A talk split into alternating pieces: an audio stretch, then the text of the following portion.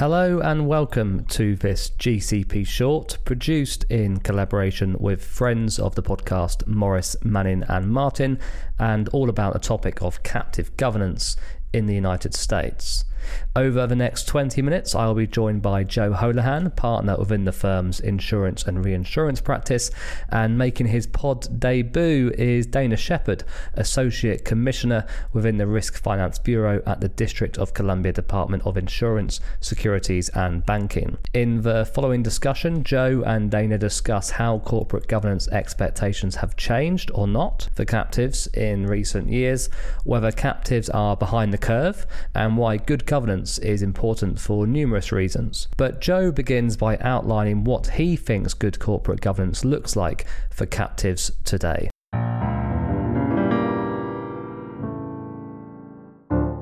That's a pretty big question, and I don't think I'm not going to provide a comprehensive review of what constitutes good corporate governance. You can find many primers and tutorials on that topic in the usual places. But let me talk a little bit about I think there are two overarching components of good corporate governance. One is the proper execution by the directors and the officers of the captive of their fiduciary duties to the captive and its owners. And those are the duties of due care and loyalty. And if the directors and the officers are acting appropriately in accordance with those duties, then there are many things that flow from that. So you can think of that in terms of the directors meeting on an appropriate schedule to exercise their oversight responsibilities, being properly informed in making decisions about the captive or in approving courses of actions that are recommended by the captive's management. And otherwise being the directors and the officers being properly engaged in their roles, managing and overseeing the affairs of the captive and providing oversight over the management. So those are all the things that flow from those fiduciary responsibilities. There are many other niceties involved there, but you get the idea, and you can induce from those duties the kinds of things that directors and officers should be doing. That's the first component. The second component, I would say, is more of a procedural aspect to corporate governance. And it's this aspect oftentimes sometimes gets overlooked because it can take on a sort of check the box type, rote sort of character, but it's extremely important. And I would call this you could call this like a chain of command or chain of authority aspect of corporate governance. All of the authority of the managers, the directors and officers flows from the owner or the owners of the captive. So you have to be certain to follow. There are certain processes required by the law of the domicile and by the captive's own internal governing documents concerning the meetings of the members, the election of the directors, the proper documentation and the proper process for the directors to vote on and approve various actions. These things can seem minor in the moment, but they're critical because they ensure that any action that's taken by the directors and the officers is properly authorized and has been done with the right legal authority. And if you don't do that, then that calls into question things that the directors or the officers have done, and that can become an issue later when those actions are either examined by your regulator or we'll talk about this later if the captive or the captive's administrator is looking to under sale. That can become quite an issue in that context. Yes, I agree with everything that Joe said, and I'll put perhaps a finer point on a couple of the topics that he mentioned. He mentioned being engaged. That is very important. The most successful captives in Washington, D.C., I can say without a doubt, have boards that are very engaged in the oversight of the company. We'd like to see board members who have insurance or finance expertise, but that's not always necessary as long as the board members are willing to get up to speed quickly and be fully engaged. That's oftentimes more important than having being an expert in insurance, for example. We also like to see owners participate on the board. Sometimes, you have program managers, actuaries, a captive manager, and others on the board, and that's fine. We encourage that, but we like to see owners, a majority of the board members be comprised of owners. So that's very important if the company is going to be successful over the long term. Another good thing that I think is sort of a best practice is we like to see periodic rotation on and off the board. Sometimes, there'll be organizations where board members will serve for, 15, 20 years. It seems like they're always there on the board. And it's good to have some level of continuity and have, the sort of the institutional knowledge about the organization. I think it's healthy that board members leave periodically and they can always come back. But that is another thing we like to see. Of course, we like to see regular meetings.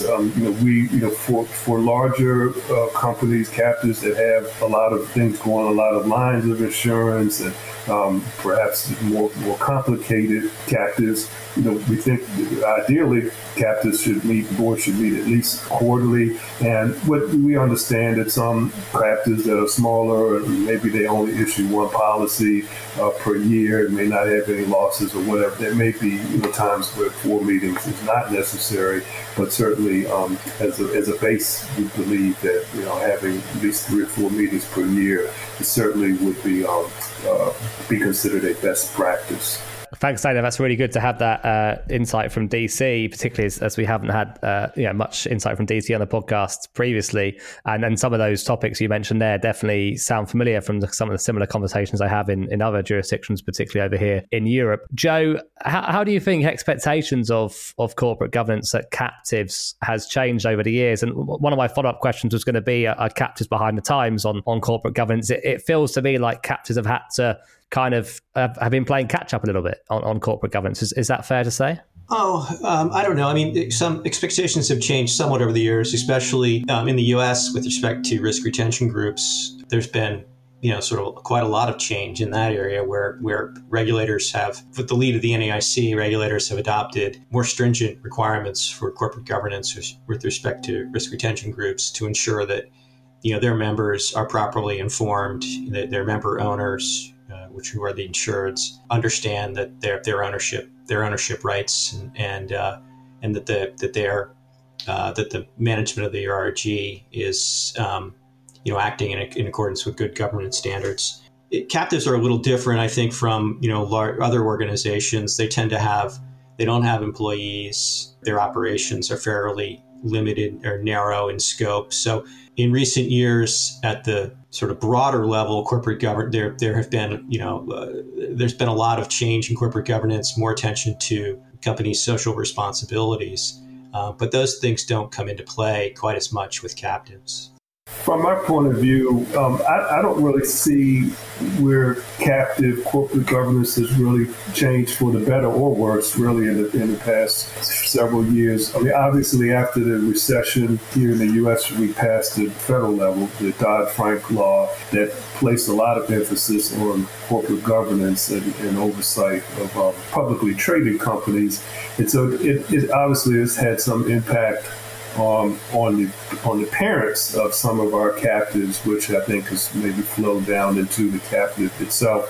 But for the most part, the captive governance has been pretty consistent over the years. I've been the captive director in Washington, D.C. since 2005, and I think for the most part, it's been pretty steady.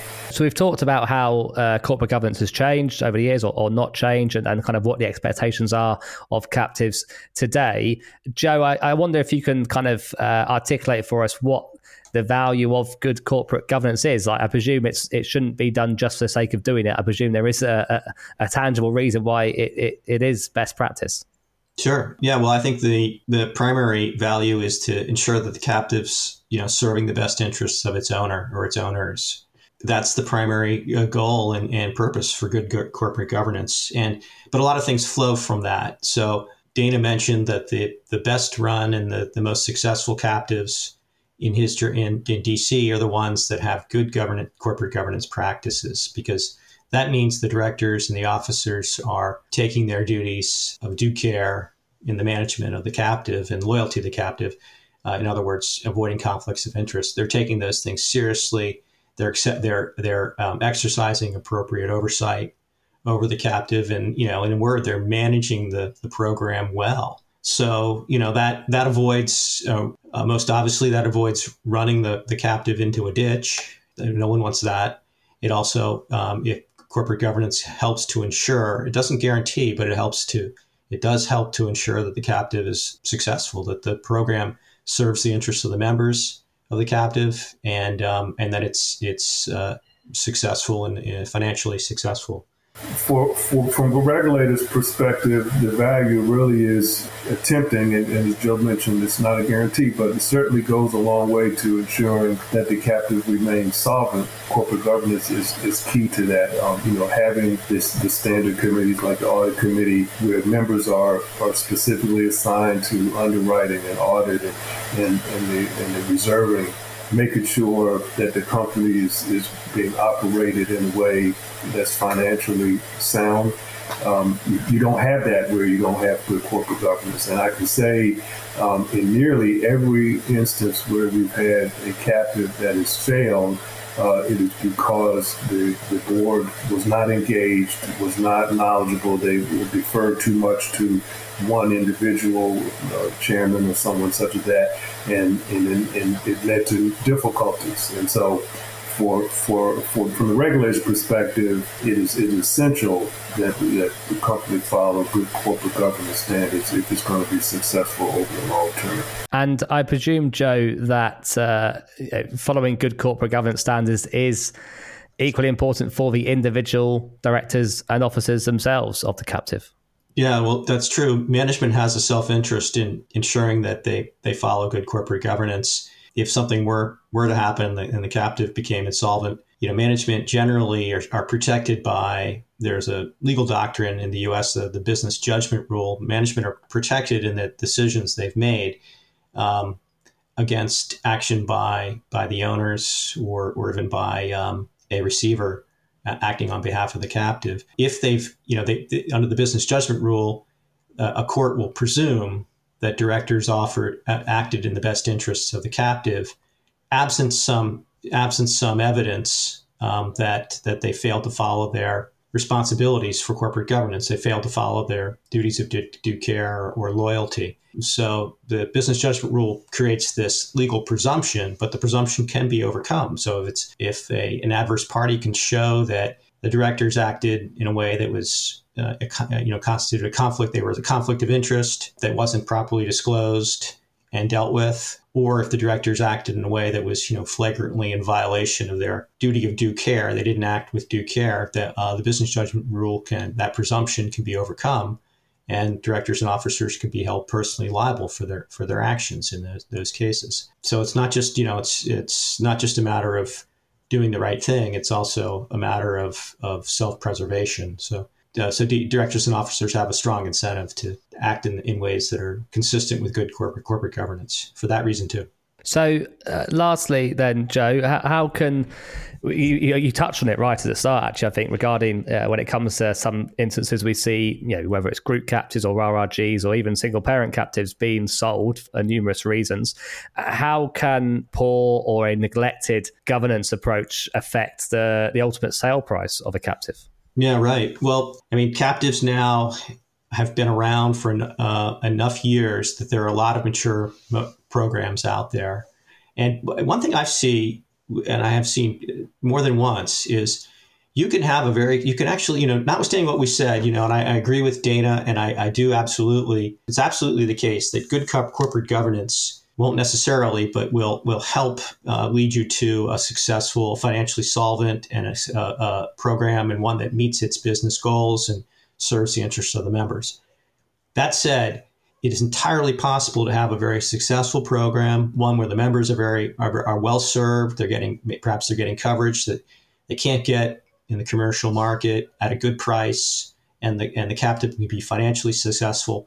And nonetheless, you could have of serious deficiencies in corporate governance. And I have seen this, I do see this. And oftentimes it comes in the form of, I mentioned, I see two components of corporate governance, the following the director's fiduciary duties, and secondly, these procedural aspects. Oftentimes these failings can happen in the procedural aspects of corporate governance where meetings haven't been held properly, a quorum wasn't properly established, directors weren't properly elected and seated to the board. These things can sneak up, and if a captive program's up for sale, or say it's a program where there's an administrator, an MGA associated with the captive that's been associated with the captive for many years, that entity is up for sale, and the contract with the captive is an important asset. If the I's haven't been dotted and the T's crossed on corporate governance, it can have a serious negative impact on the ability to sell the program administrator, or in some cases where a captive can be sold, where the program itself can be sold. It can have a real negative effect, and it can even so far as scuttling a sale. So these things sometimes they don't seem all that important in the moment, but in retrospect, when you're in the middle of diligence for a sale, then they rears its ugly head and can cause real problems.